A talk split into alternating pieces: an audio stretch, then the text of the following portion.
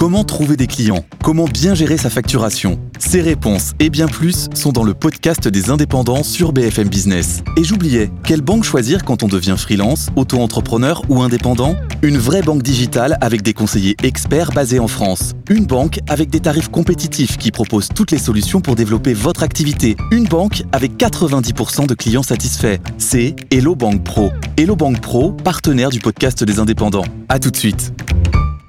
BFM Business partenaire. BFM Business, la parole aux entreprises qui recrutent. Le club Média RH. Alexandre Lichamp.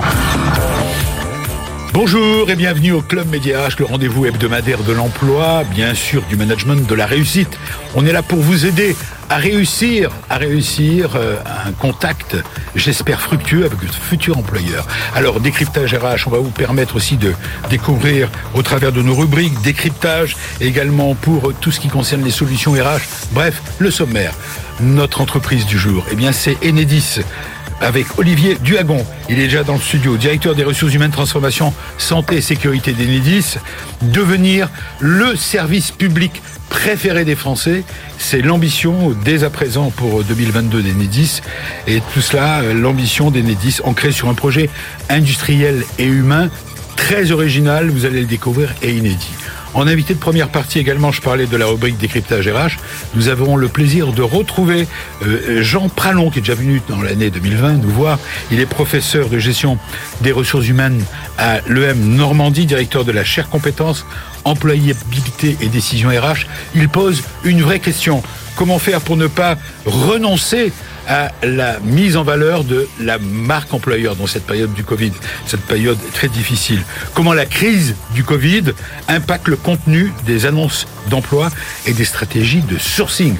Voilà, c'est un vrai enjeu. Dans la deuxième partie, vous savez qu'on termine toujours par la start-up qui cartonne et qui recrute. Alexandre Fitoussi sera là. Lui, il est cofondateur et président de Bainstock. Il a 8, 6 postes à pourvoir. 8 postes à pourvoir, ils sont 6. Date de création 2020 et ils cartonnent déjà, vous voyez, ils vont doubler leur effectif. Et vous allez découvrir de quoi il s'agit. Enfin, entre-temps, dans la deuxième partie, Jean-Pierre Camard, notre monsieur Covid et salarié, celui qui nous permet de prendre la température de la santé des salariés tout, depuis la crise du Covid, est là pour euh, cette dernière émission. Il est le patron, je le rappelle, de Proconsult Group. Il est là pour cette dernière mission avant Noël. Et puis on a un invité surprise. Le voici, notre invité surprise, qui va assister à l'émission pendant toute toute la durée de l'émission, bah, c'est le Père Noël, puisque c'est la dernière émission avant le réveillon. Voilà, je le pose là, notre petit Père Noël. J'espère qu'il va être généreux cette année. Voilà, je vous propose de démarrer tout de suite avec l'entreprise qui recrute. Découverte d'Enedis s'il en était besoin. BFM Business, le club Média RH, l'entreprise qui recrute. Bonjour Olivier Duagon. Bonjour. Ben, je suis ravi de vous recevoir dans ces émissions. Vous êtes le DRH donc euh, d'Enedis. Euh, vous allez nous présenter ce projet très ambitieux et mais réfléchi. C'est pas quelque chose que l'entreprise a jeté comme ça en pâture aux journalistes. C'est quelque chose qui a mûri et vous allez nous en parler. D'abord, parlons d'Enedis. Euh, vous avez été le, sponsor de l'émission pendant très longtemps, ce qui est plus le cas aujourd'hui. Mais euh, alors parlons de vous un petit peu. Enedis, c'est une entreprise de service public. Clairement, notre mission, c'est distribuer l'électricité à tous les Français. Donc c'est 37 millions de clients. C'est euh, une entreprise implantée sur 95% du territoire. C'est 800 sites. C'est un collectif surtout de 38 000 salariés et une politique de recrutement euh, dynamique par rapport à l'ensemble de nos enjeux. Alors vous recrutez bien sûr. Vous avez une centaine de postes, c'est bien ça à pourvoir pour de la, la très court terme. On va parlons des postes à pourvoir parce qu'on est là pour aider les, les auditeurs et téléspectateurs du BFM Business à trouver peut-être leur futur employeur. C'est ce que je disais dans le sommaire. On va commencer par ça. Oui. Bah, d'abord, pourquoi on embauche? Parce qu'on a un service public qui est en pleine mutation. Nous sommes dans un secteur qui est l'énergie, qui est en pleine transition, la transition écologique. Et notre ambition, c'est d'être ce service public du 21e siècle. Le préféré des Français. Et alors, le service public préféré des Français, parce que l'électricité est un bien vital dont on a absolument besoin, quel que soit son niveau de, de, de, de, niveau de vie, quelle que soit sa catégorie de clients. On a besoin de l'électricité pour vivre et on en aura encore plus besoin mmh, mmh, mmh. avec les enjeux de la transition énergétique. La transition énergétique, c'est plus d'énergie renouvelable, de l'électricité, plus de mobilité électrique, de l'électricité, de nouveaux usages, de nouvelles façons de produire, distribuer, stocker l'électricité.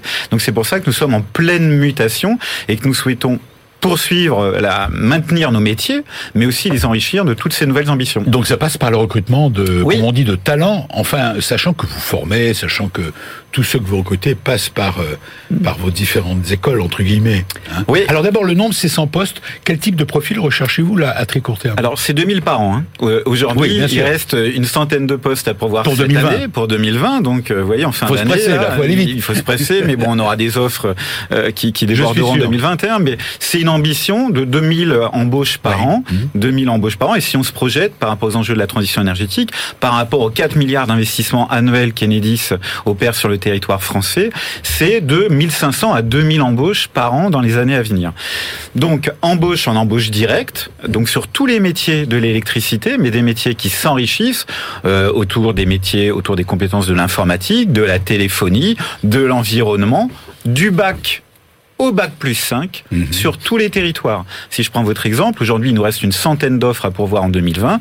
Il y en a 25 en Ile-de-France, vous en avez à Nice, vous en avez à Toulouse, vous avez dans les Hauts-de-France. Donc aujourd'hui, c'est euh, tout un panel de métiers. C'est plus d'une centaine de métiers différents, Enedis. Oui, ça va du des technicien, du technicien d'intervention polyvalent, les petites voitures euh, Exactement. bleues que l'on voit à Et les nacelles. Hmm voilà. Les camions bleus, les Exactement, qui interviennent en, cas notamment de, de catastrophes.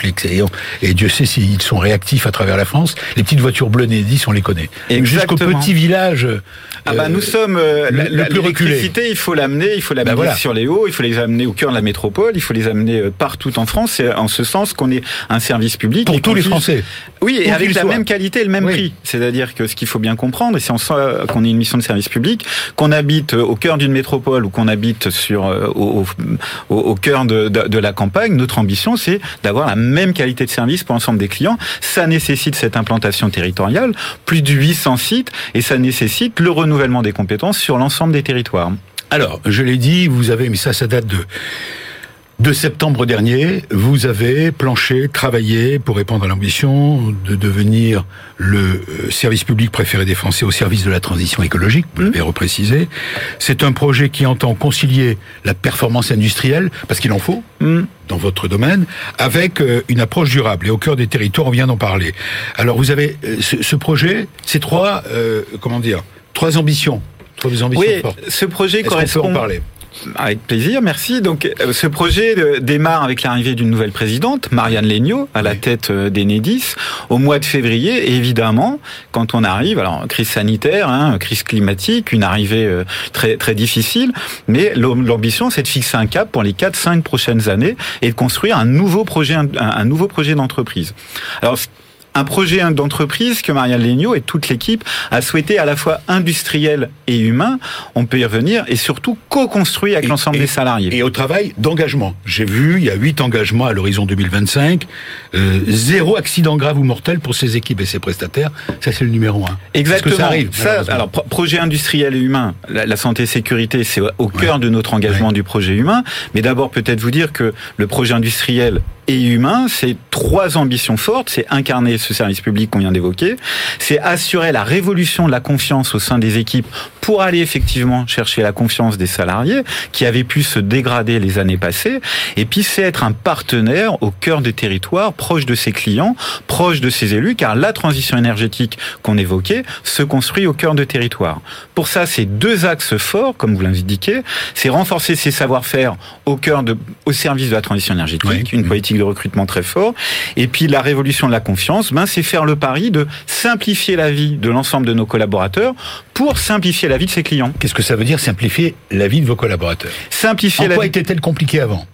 Bah. je me fais, je me fais, c'est normal. Hein, je suis là pour vous. Premier engagement, c'était euh, et, c'est parti de l'engagement du projet, c'est que si on observait euh, une certaine morosité ambiante euh, ou une dégradation de l'engagement des salariés, ça a été de dire on va d'abord vous écouter. Donc comment aller gagner la confiance des collaborateurs? C'est d'abord être en position d'écoute et en position de mettre l'ensemble des collaborateurs en situation d'acteur. Et c'est en ce sens-là que le projet industriel, il a été particulièrement ambitieux, c'est que on l'a pas fait dans un bureau à Paris, euh, on l'a pas fait avec un cabinet, on l'a pas fait avec un panel de collaborateurs, on l'a fait avec l'ensemble des salariés. Oui, c'est on ça a la différence. les 38 000 salariés. À chacun, vous êtes allé demander. On a adressé un questionnaire à l'ensemble des salariés, ce qui nous a permis de concaténer un certain nombre de thématiques.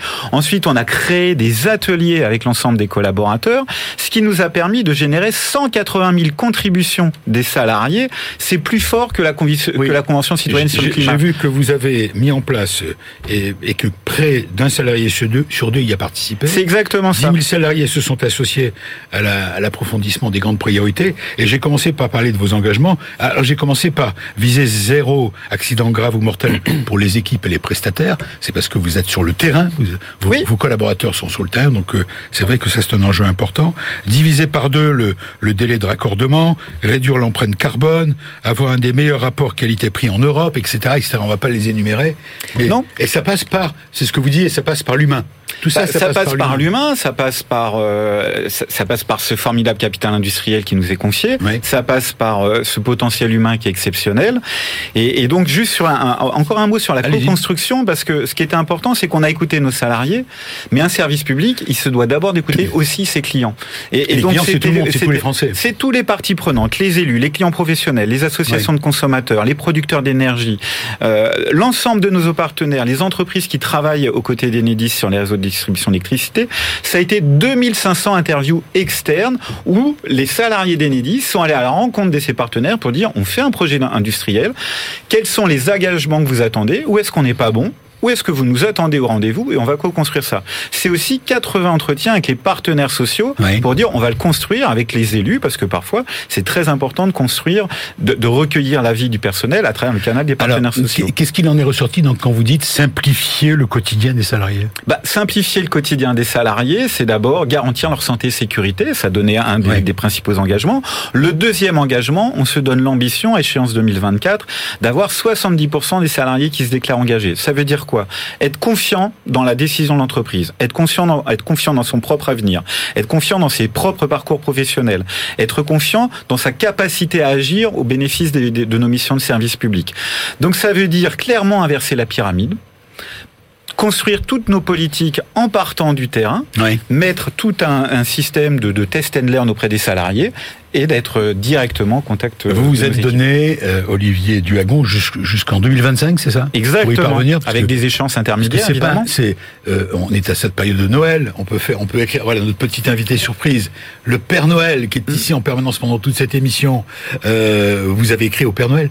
Non, non. Pour Non. lui demander tout ça? Non, non, mais je veux dire, c'est sur 25 ans. C'est Non, c'est sur 4-5 ans. Sur- et- sur pardon, jusqu'en sur 2025, 4-5 ans. Et puis c'est pas, on, on s'arrête pas à la co-construction. C'est-à-dire qu'on on suscite pas cet élan pour dire bon bah merci super, on a un projet.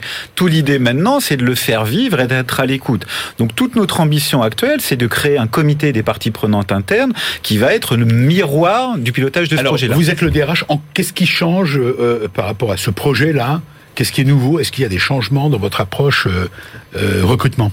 Alors oui, Puisque clairement. vous êtes le DRH, j'en profite. Une ambition, euh, de, une, une ambition de responsabilité sociétale plus forte. Aujourd'hui, il faut bien contextualiser ce projet dans, dans la crise sanitaire, dans la crise économique que nous vivons. Donc non seulement nous allons continuer à embaucher fortement euh, dans les années à venir, mais on va rehausser notre niveau d'ambition sur l'apprentissage pour accueillir des apprentis qui rejoindront nos équipes, Mhm. mais aussi pour permettre à des jeunes qui aujourd'hui sont sur le marché de l'emploi, ça peut être difficile, de venir dans notre entreprise, euh, apprendre un métier, se former et ressortir dans un an, deux ans ou trois ans un diplôme et pour aller travailler dans tous les acteurs de l'énergie. bravo, chapeau. Ça, c'est formidable d'être formateur pour les autres, finalement. Et Oui. d'apprendre et de prendre des jeunes qui sont sans emploi, de les former, Hum. et de les faire travailler, de leur donner un emploi, de leur donner un salaire. C'est une mission de, c'est une mission C'est ça. responsable. Et c'est ça, une mission de service public, quelque Exactement. part. Bravo, chapeau. Bah, vous restez avec nous. Avec Vous plaisir. allez pouvoir intervenir sur les autres sujets. Alors, euh, la marque employeur, c'est important pour vous? Bah, c'est au DRH que je m'adresse, bien sûr que... Ouais, c'est fondamental. Alors la, la marque, ça fait produit, moins service public, c'est une éthique, c'est des valeurs. Donc je parle Vous plus de, valeurs ou d'éthique que, que, que de marque, mais mais oui, c'est fondamental que un, un, un jeune ou un moins jeune qui souhaite rejoindre l'entreprise, il le fasse pour de bonnes raisons. Alors, si je vous en parle, c'est parce qu'on a un invité qui est un expert dans ce domaine. C'est notre rubrique décryptage RH avec notre professeur Jean Pralon. BFM Business, le club média RH. Décryptage RH. Bonjour Jean Pralon. Bonjour. Je suis ravi de vous revoir. On a eu l'occasion. Vous aviez la barbe déjà Oui, ça fait très longtemps, hélas. Elle blanchit d'ailleurs. Vous l'avez coupée peut-être. Oui, Jean Pralon, je suis ravi de, de, de vous de vous revoir, car en fait, dans le sommaire, comme je l'ai dit dans le sommaire, alors je rappelle que vous êtes professeur de gestion des ressources humaines à l'EM Normandie. L'EM Normandie, c'est la Normandie dans le sens large. On peut le rappeler, peut-être donner quelques éléments. C'est pas, c'est d'abord Caen et Le Havre historiquement, et puis c'est maintenant Paris, Dublin, à Paris, et Boston. Paris et Boston aussi. Bien sûr, évidemment. Alors le, le M Normandie, comme son nom l'indique, est une grande école, hum.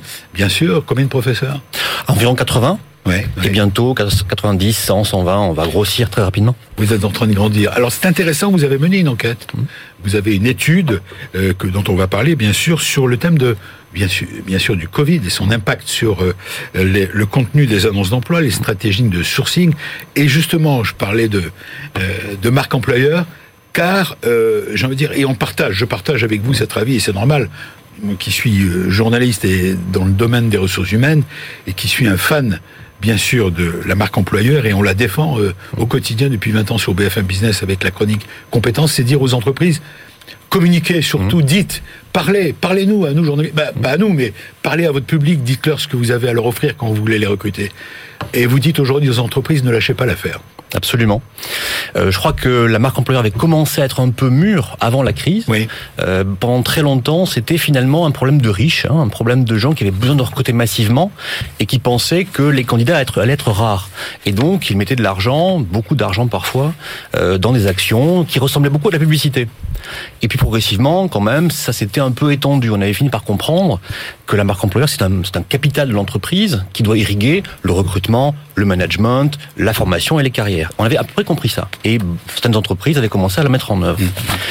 Et puis malheureusement, l'enquête qu'on a qu'on a euh, faite, on va en parler dans le détail, je pense, euh, a, a, montré que euh, beaucoup d'entreprises sont en train de stopper ces efforts-là et considère finalement que la marque employeur, c'est un problème de publicité de recrutement. Alors c'est pas du tout ça. Et ça n'est évidemment pas C'est une question de visibilité, bien sûr. C'est comment faire pour être visible et apporter un maximum euh, euh dans cette image de ce qu'on mhm. appelle la marque employeur, lui donner une grande visibilité auprès de ceux qui ont qui sont en recherche d'un emploi. en résumé, les offres d'emploi sont toujours le principal, dites-vous, canal mhm. qu'utilisent les entreprises pour recruter les cadres. Mhm. Vous êtes d'accord C'est ce qui ressort de votre enquête. Et les annonces sont aussi le principal pourvoyeur des candidats embauchés. Enfin, 95% des annonces sont diffusées par Internet. Mhm. Ça, c'est la vraie révolution, bien sûr. Alors, comment ces annonces sont-elles rédigées? Euh, Une idée très répandue suppose que l'annonce euh, est une description fidèle du poste à pourvoir. Mhm. Alors, on a voulu comprendre ce que c'était qu'une annonce, finalement. Parce qu'on collait les annonces, on les a tous lues, parfois on en a rédigé quand on est DRH. Et, et euh, c'est quoi une annonce? Est-ce que c'est décrire le poste fidèlement, donc faire une espèce de photographie Mais on sait bien que non. Hein. Une, une annonce, c'est pas une description de poste. Est-ce que c'est une publicité, donc qui va mettre en avant des caractéristiques intéressantes au risque d'être un petit peu euh, borderline en ne vantant que les aspects positifs. Voilà, on a voulu comprendre ça. D'autant que, je vous coupe, pardon, 43%, c'est votre chiffre, 43% hmm. des cadres embauchés en 2019 avaient répondu à une annonce. Ouais. Alors ce, ce canal majeur de, de, de, communication de recrutement, comment est-ce qu'il est construit? Qu'est-ce qui est dedans? Est-ce que c'est de l'information de la publicité ou de la communication. Alors évidemment, quand on rédige une annonce, on a ces deux tendances-là, on a ces deux besoins-là. On a un besoin qui est de décrire le poste pour attirer des candidats, mais pas trop, parce que si on l'écrit trop et trop précisément, on va attirer les gens, mais on va aussi les freiner, parce que si on ne donne que des informations très précises, il y a aussi des choses un peu, un peu aversives. Mm. Et puis si on n'informe que sur des choses très séduisantes, on va attirer beaucoup, beaucoup de candidats. Et là, on a le problème de l'annonce qui est fondamentalement, est-ce que j'attire, est-ce que je séduis, ou est-ce que je trie, est-ce que je préfiltre? Et c'est ça qu'on a montré dans le dans l'annonce, dans le dans l'étude, pardon, c'est que les temps actuels sont beaucoup plus propices à des annonces de tri, de présélection, qui sont destinées finalement à faire en sorte que les candidats s'auto-éliminent, hein, s'auto-éliminent avant même de postuler, plutôt qu'à des annonces qui auraient pu être euh, des annonces de marque employeur destinées à, convaincre plus de gens. Alors vous posez la question, qu'est-ce qu'une annonce, qu'est-ce qu'une offre d'emploi Dans votre étude, c'est intéressant parce que c'est du basique. Hein. Oui. alors votre réponse? Bah, Une annonce, c'est articuler... Euh, euh, Et qu'est-ce qui a changé surtout Qu'est-ce qui est nouveau? Alors c'est articuler deux besoins. Un besoin de séduire, donc de la publicité, et un besoin de faire côté entreprise. Oui. Et mes côtés en, candidat aussi. Oui. Mes côtés filtrés. Alors, si je fais une annonce qui est extrêmement séduisante, j'ai plein de candidats. Donc en théorie c'est très bien. Mais quand je suis recruteur, j'ai pas beaucoup de temps à consacrer à ça. Hmm. Et donc si je reçois 200, 300, 400 CV, je peux pas les trier. Et donc l'évolution actuelle qu'on constate maintenant, c'est que de plus en plus les entreprises font des annonces qui sont des prêteries. Qui vont être très, très construites autour de critères de sélection très bloquants, de façon à ce que le volume de candidatures diminue. Et ça, c'est l'effet du Covid. Quels enjeux derrière euh, la rédaction d'une annonce d'emploi? Bah, C'est ce que je disais, c'est soit on trie, soit on attire. Euh, soit on trie parce qu'on pense qu'on n'aura pas le temps de trier tous les candidats, mmh. soit on attire parce qu'on pense qu'on aura peu de candidats et donc on peut ouvrir les vannes et être très séduisant. Qu'est-ce que vous en pensez? Alors, évidemment, on a la chance d'avoir un DRH d'une grande entreprise, d'Enedis, qui va devenir la première entreprise préférée des Français dans son enjeu. Je pense qu'on est même les déjà, j'espère. Non, je trouve ça très intéressant. Enfin, moi, je, je, je trouve que cette analyse-là, entre cette dichotomie entre séduire ou filtrer, euh, je la mesure parfaitement. Alors, vous penchez donc, vous penchez vers quoi vous? Bah, Nous, on est dans une démarche où on essaie justement de d'élargir euh, les, champs. Hein. C'est un peu les débats actuellement qu'on retrouve sur les hard skills et les soft skills.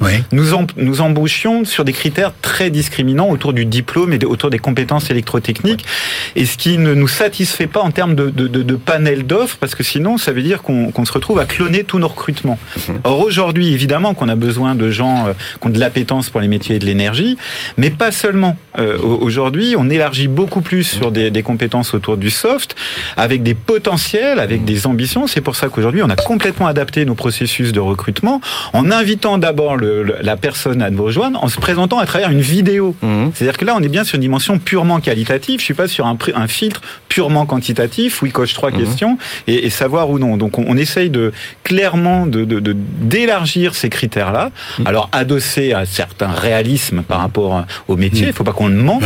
Mais on, on, élargit. Alors, est-ce que le Covid, vous avez aussi des éléments là-dessus Qu'est-ce qui a, qu'est-ce qui s'est passé depuis le début de cette crise Très simple.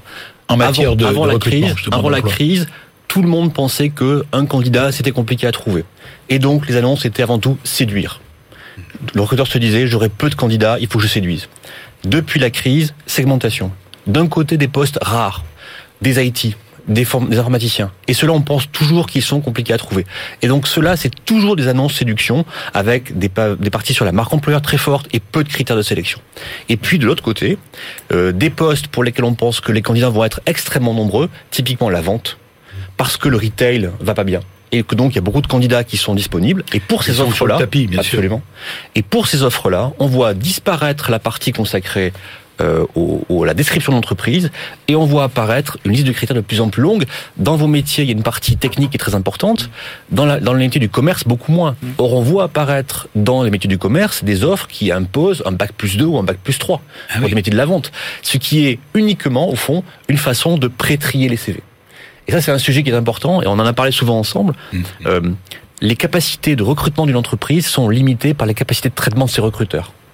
De même, de même, que euh, le développement d'une entreprise est limité par le développement de son propre dirigeant, les capacités de traitement des, des recruteurs sont fondamentaux. Vous êtes d'accord? Hugo. Oui, il faut euh, à partir du moment où on essaie d'élargir les, critères, il faut que derrière les équipes RH suivent et s'adaptent. Mm. Le digital nous aide quand même sur beaucoup Absolument. de choses, euh, permet de, euh, c'est une vraie bonne aide à la décision. Mm. Mais à la fin, il faut toujours ce tri quantique, Alice ouais. et regard croisé avec le management. Alors, le management quel, a un rôle très important. Quel aussi. conseil donnez-vous euh, à ceux qui nous écoutent, qui nous regardent sur BFM Business, dans cette situation que vous maîtrisez et que vous connaissez bien? On a une minute pour ça. Aux, aux auditeurs et aux téléspectateurs, quel conseil vous leur donnez dans ce contexte? Pour les candidats. Oui. Alors quand, quand, on est candidat, euh, je crois que il y a deux choses. La première, c'est qu'il ne faut pas se laisser impressionner. Je veux dire que quand on n'a pas un bac plus 3 et qu'on a été un bon commercial, on peut postuler.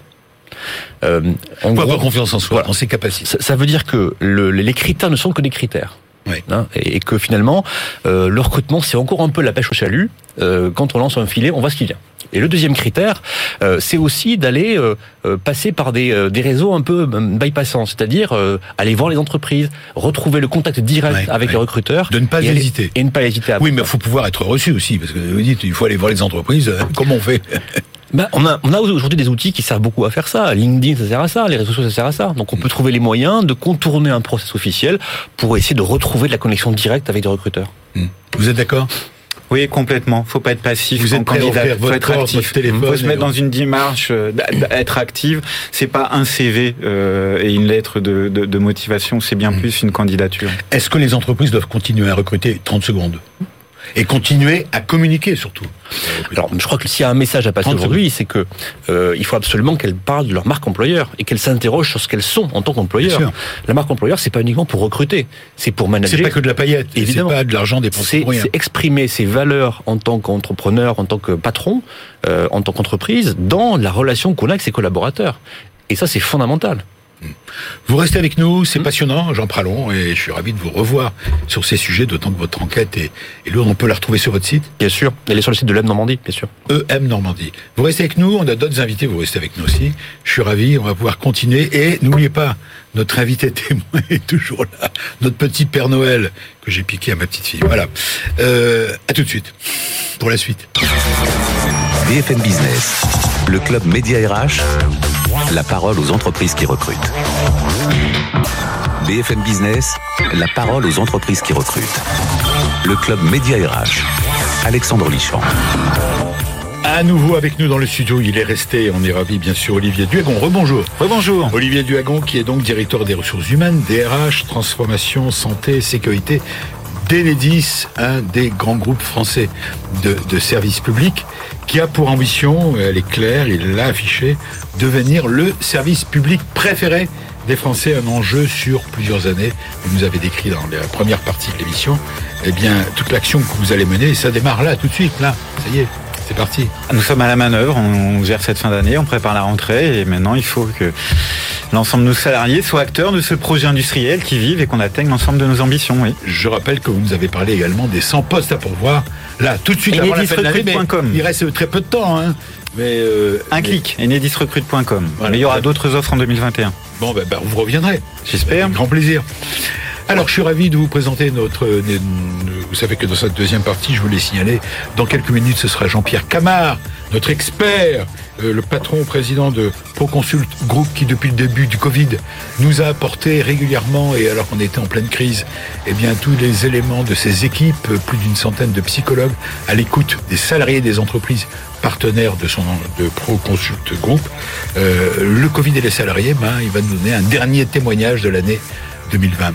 Et on terminera l'émission avec la start-up. Vous le savez, on donne un coup de pouce à une jeune pousse, la start-up qui cartonne et qui recrute.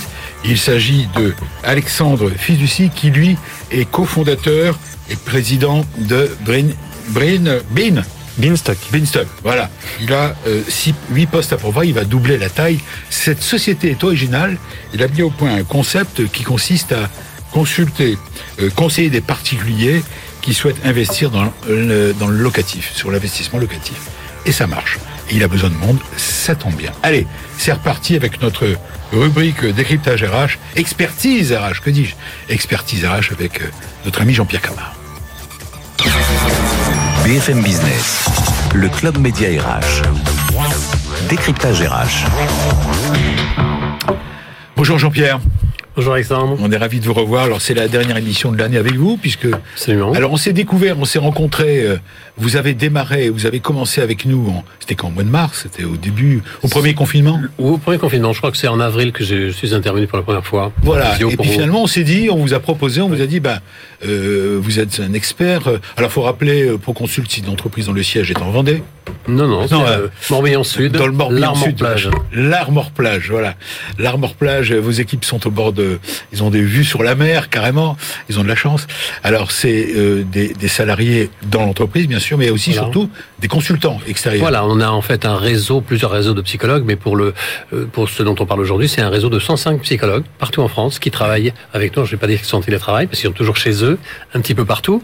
Et effectivement, ils interviennent pour nous, pour la plateforme d'écoute, pour les interventions, pour les formations. Et beaucoup de ces interventions et formations se font aujourd'hui en visio. Voilà, et vous avez été le premier pratiquement à, à, à vous impliquer euh, au moment du Covid et on a été votre, votre tambour.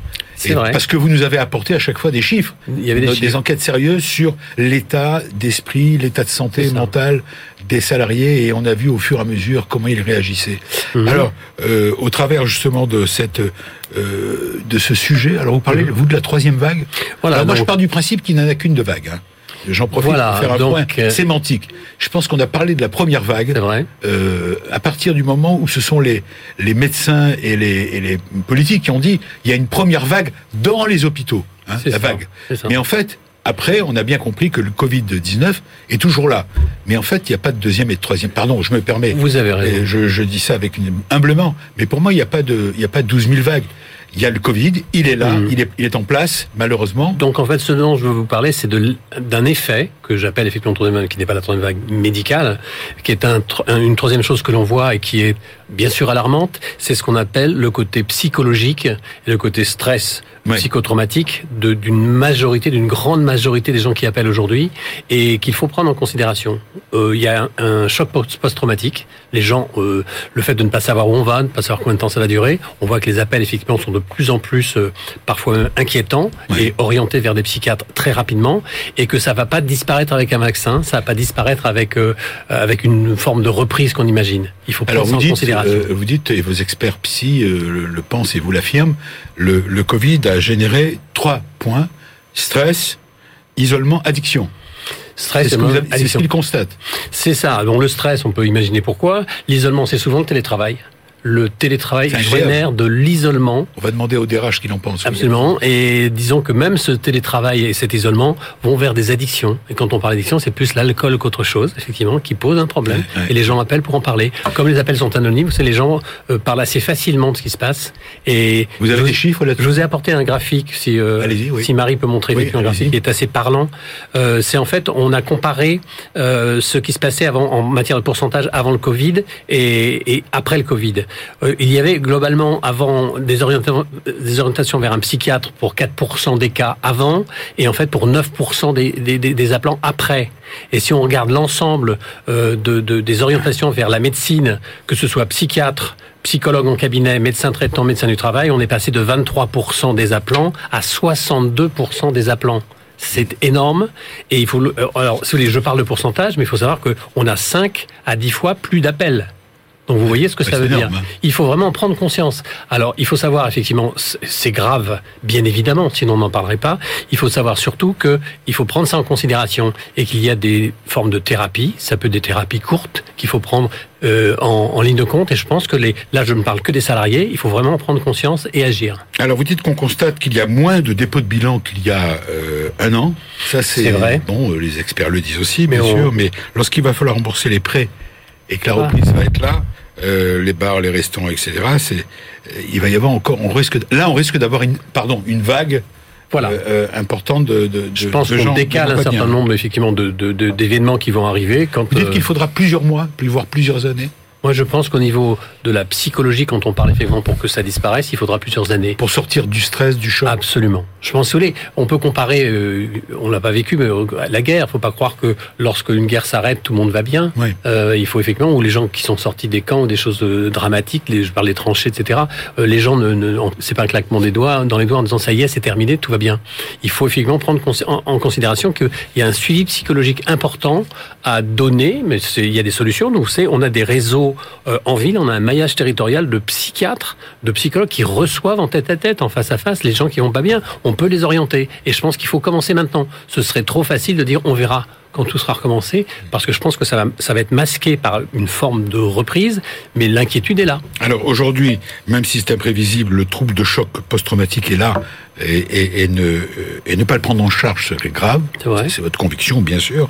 Vous dites que la première action à mener, et c'est normal, puisque c'est en plus votre job, à minima, c'est une plateforme d'écoute psychologique pour tous les salariés, euh, avec un numéro d'appel, c'est ce que vous faites.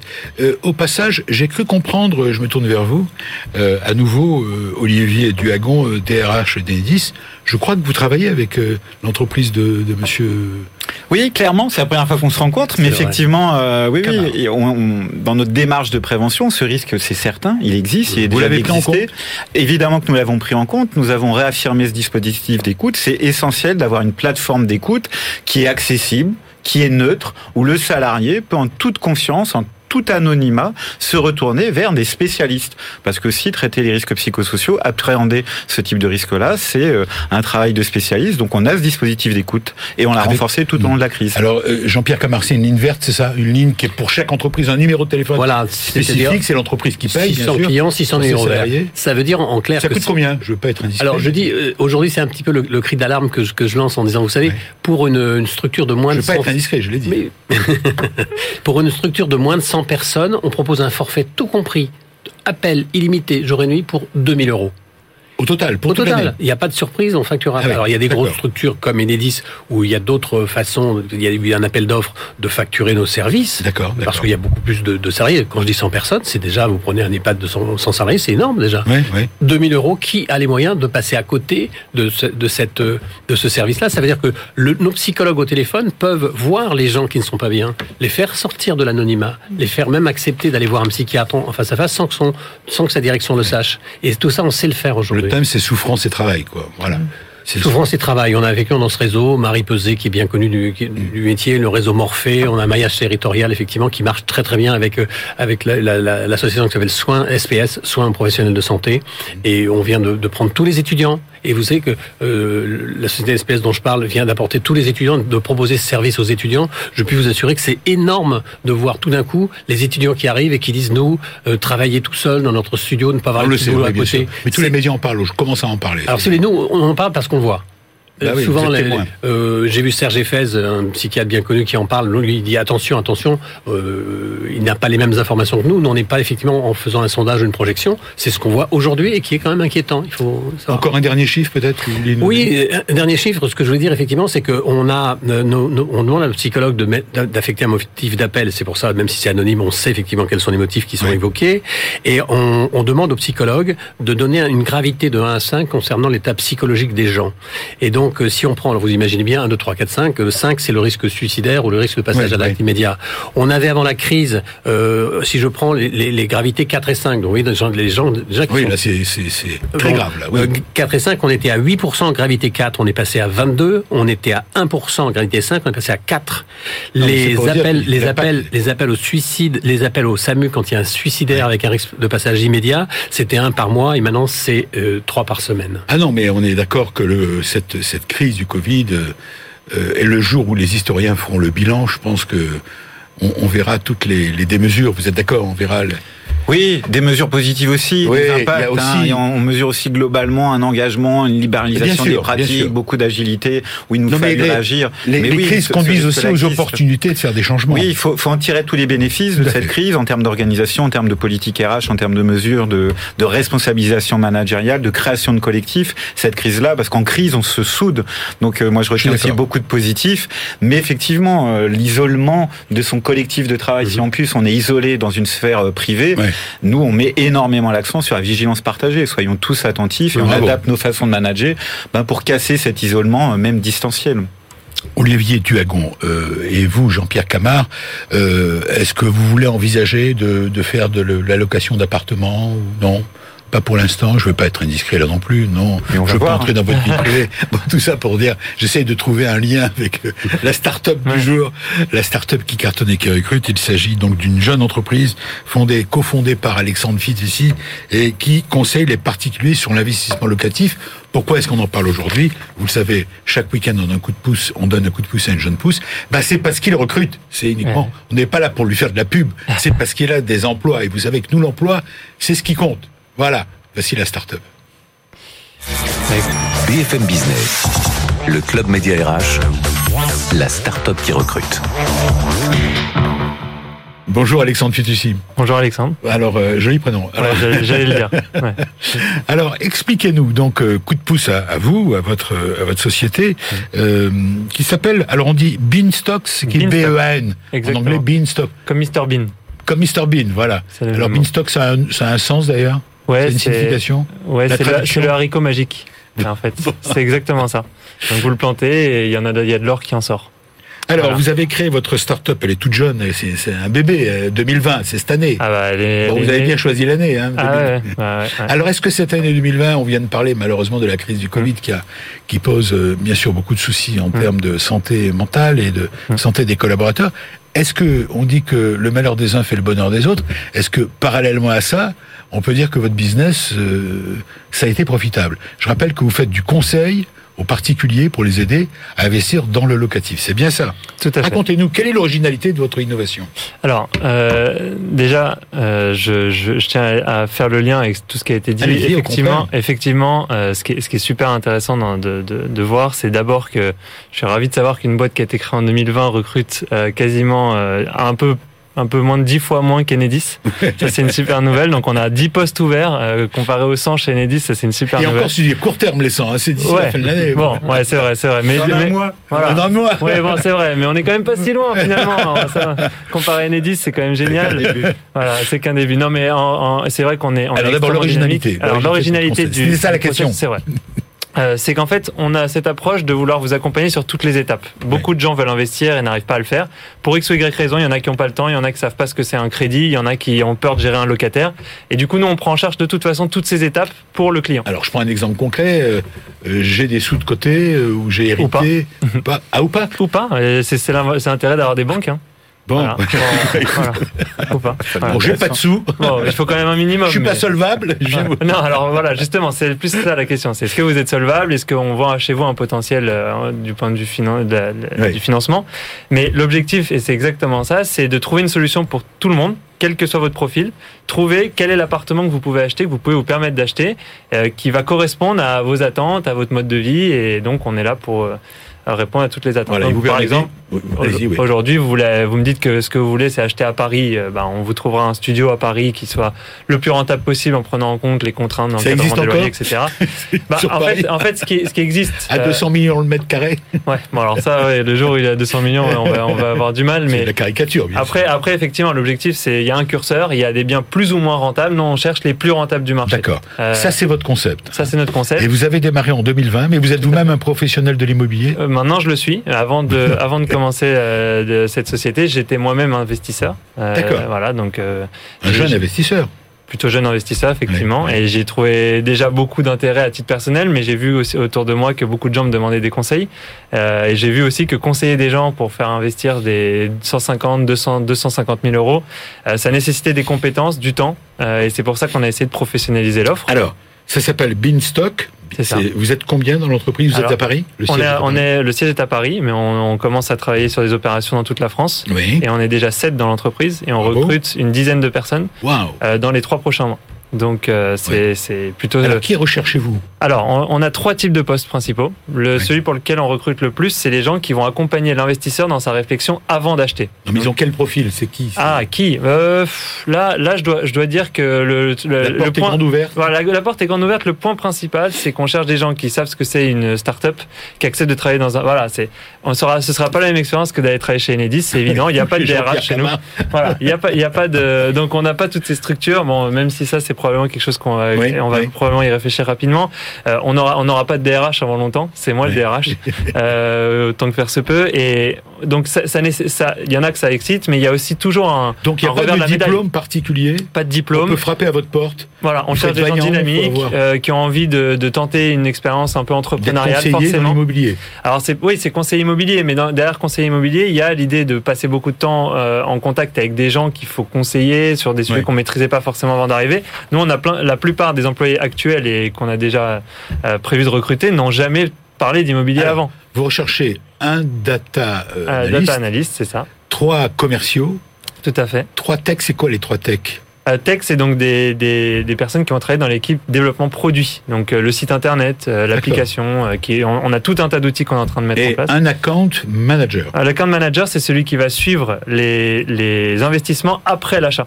Donc, comme je vous le disais, il y a avant d'acheter, il faut qu'on vous accompagne dans votre réflexion. Une fois que vous avez fini par acheter un, des biens qu'on vous proposait, à ce moment-là, il y a quelqu'un d'autre qui prend le relais pour vous accompagner sur le reste de la vie du bien. D'accord. Et le troisième poste très important, c'est des gens qui trouvent des biens d'investissement. Euh, donc Alors, là, Alexandre de euh, euh, vous avez fondé cette société, je le répète là, cette année.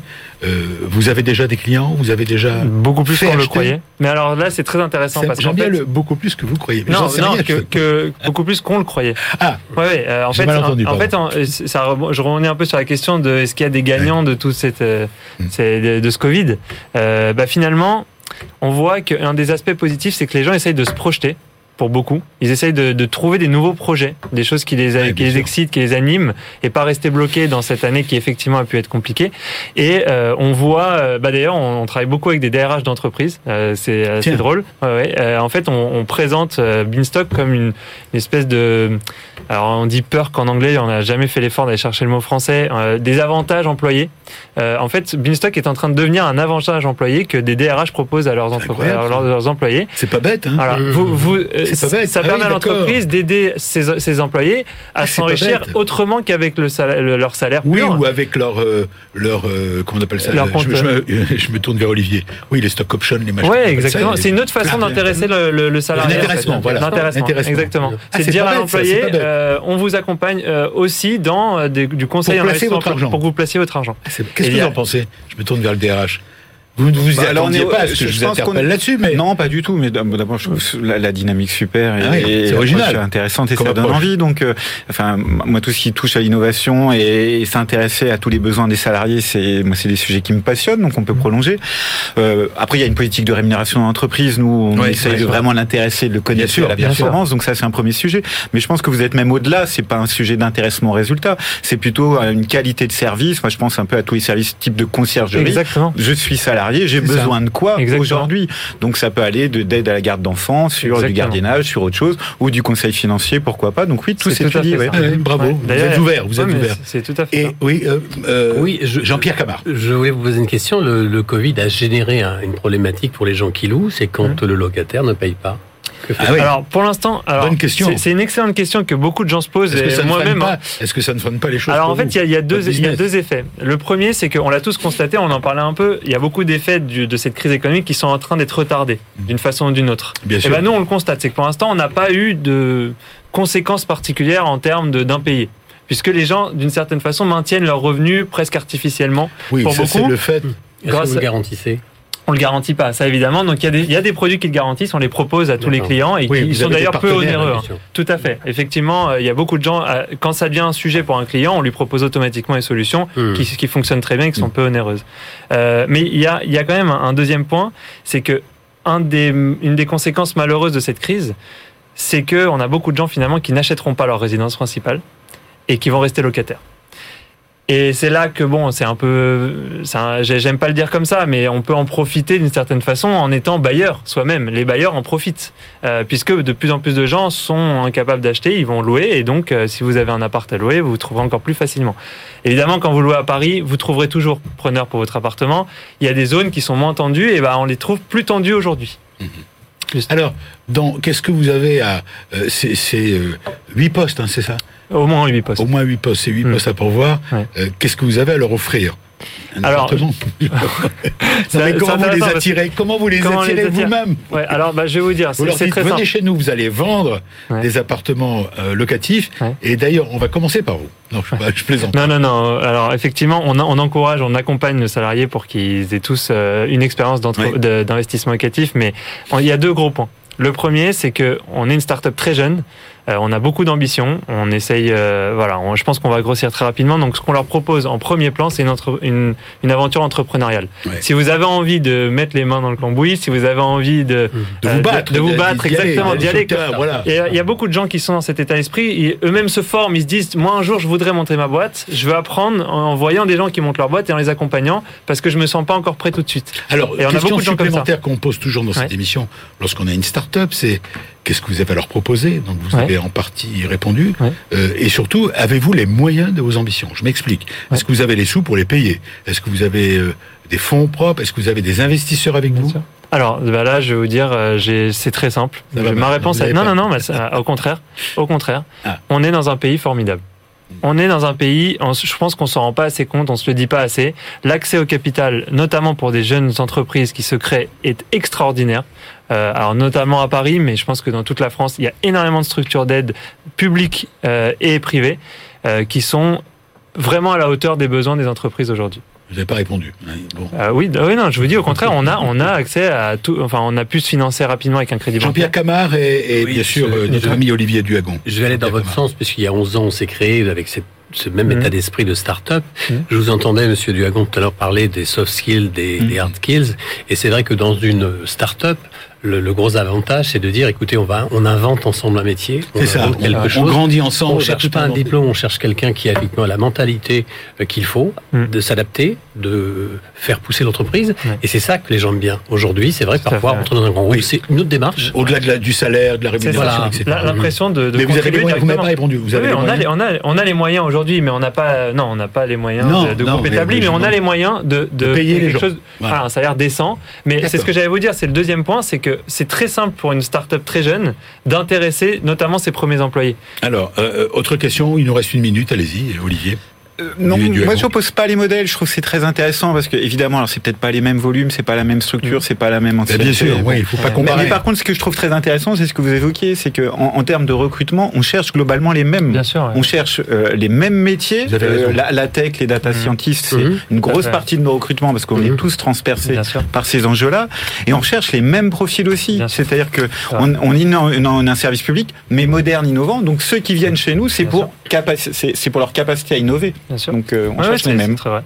Voilà, on est presque à la fin de l'émission. Euh, Je voudrais vous remercier. D'abord, je vous dis bonne chance, euh, puisqu'on est à Noël. Oui, je juste. Je voudrais dire Un mot, un mot, oui, un mot. un mot. Je salue trois personnes que je connais chez vous. Vite, vite. Et avec lesquelles je travaille, mais on a des rapports particuliers avec les gens. C'est Ghislaine Prost, Jean- Jean-Loup Quintin, et on a parlé de Monsieur Aubeny, dont j'ai oublié le prénom. Jean-Claude. Jean-Claude, moi, je voudrais soir. Saluer. puisque et on termine cette émission. Merci à tous et on va Merci. pouvoir aller sur Média H et vous connecter.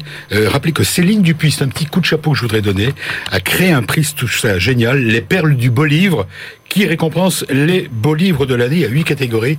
Allez sur Internet, vous allez trouver ça. Bonne chance euh, à, à Céline Dupuis, créatrice à nouveau. Voilà, c'est la dernière mission avant Noël. Je suis mon petit Père Noël, il est toujours là. Voilà, je vous souhaite un joyeux réveillon. Euh, on est heureux d'être et on se retrouve bien sûr. Il y aura des rediffusions, mais on se retrouvera à la rentrée. Et les, les boutons de manchette de, de Jean-Pierre Camard, Monsieur Noël avec sa cravate, la cravate de Noël. Salut, bon réveillon, salut. BFM Business, le club Média RH, la parole aux entreprises qui recrutent.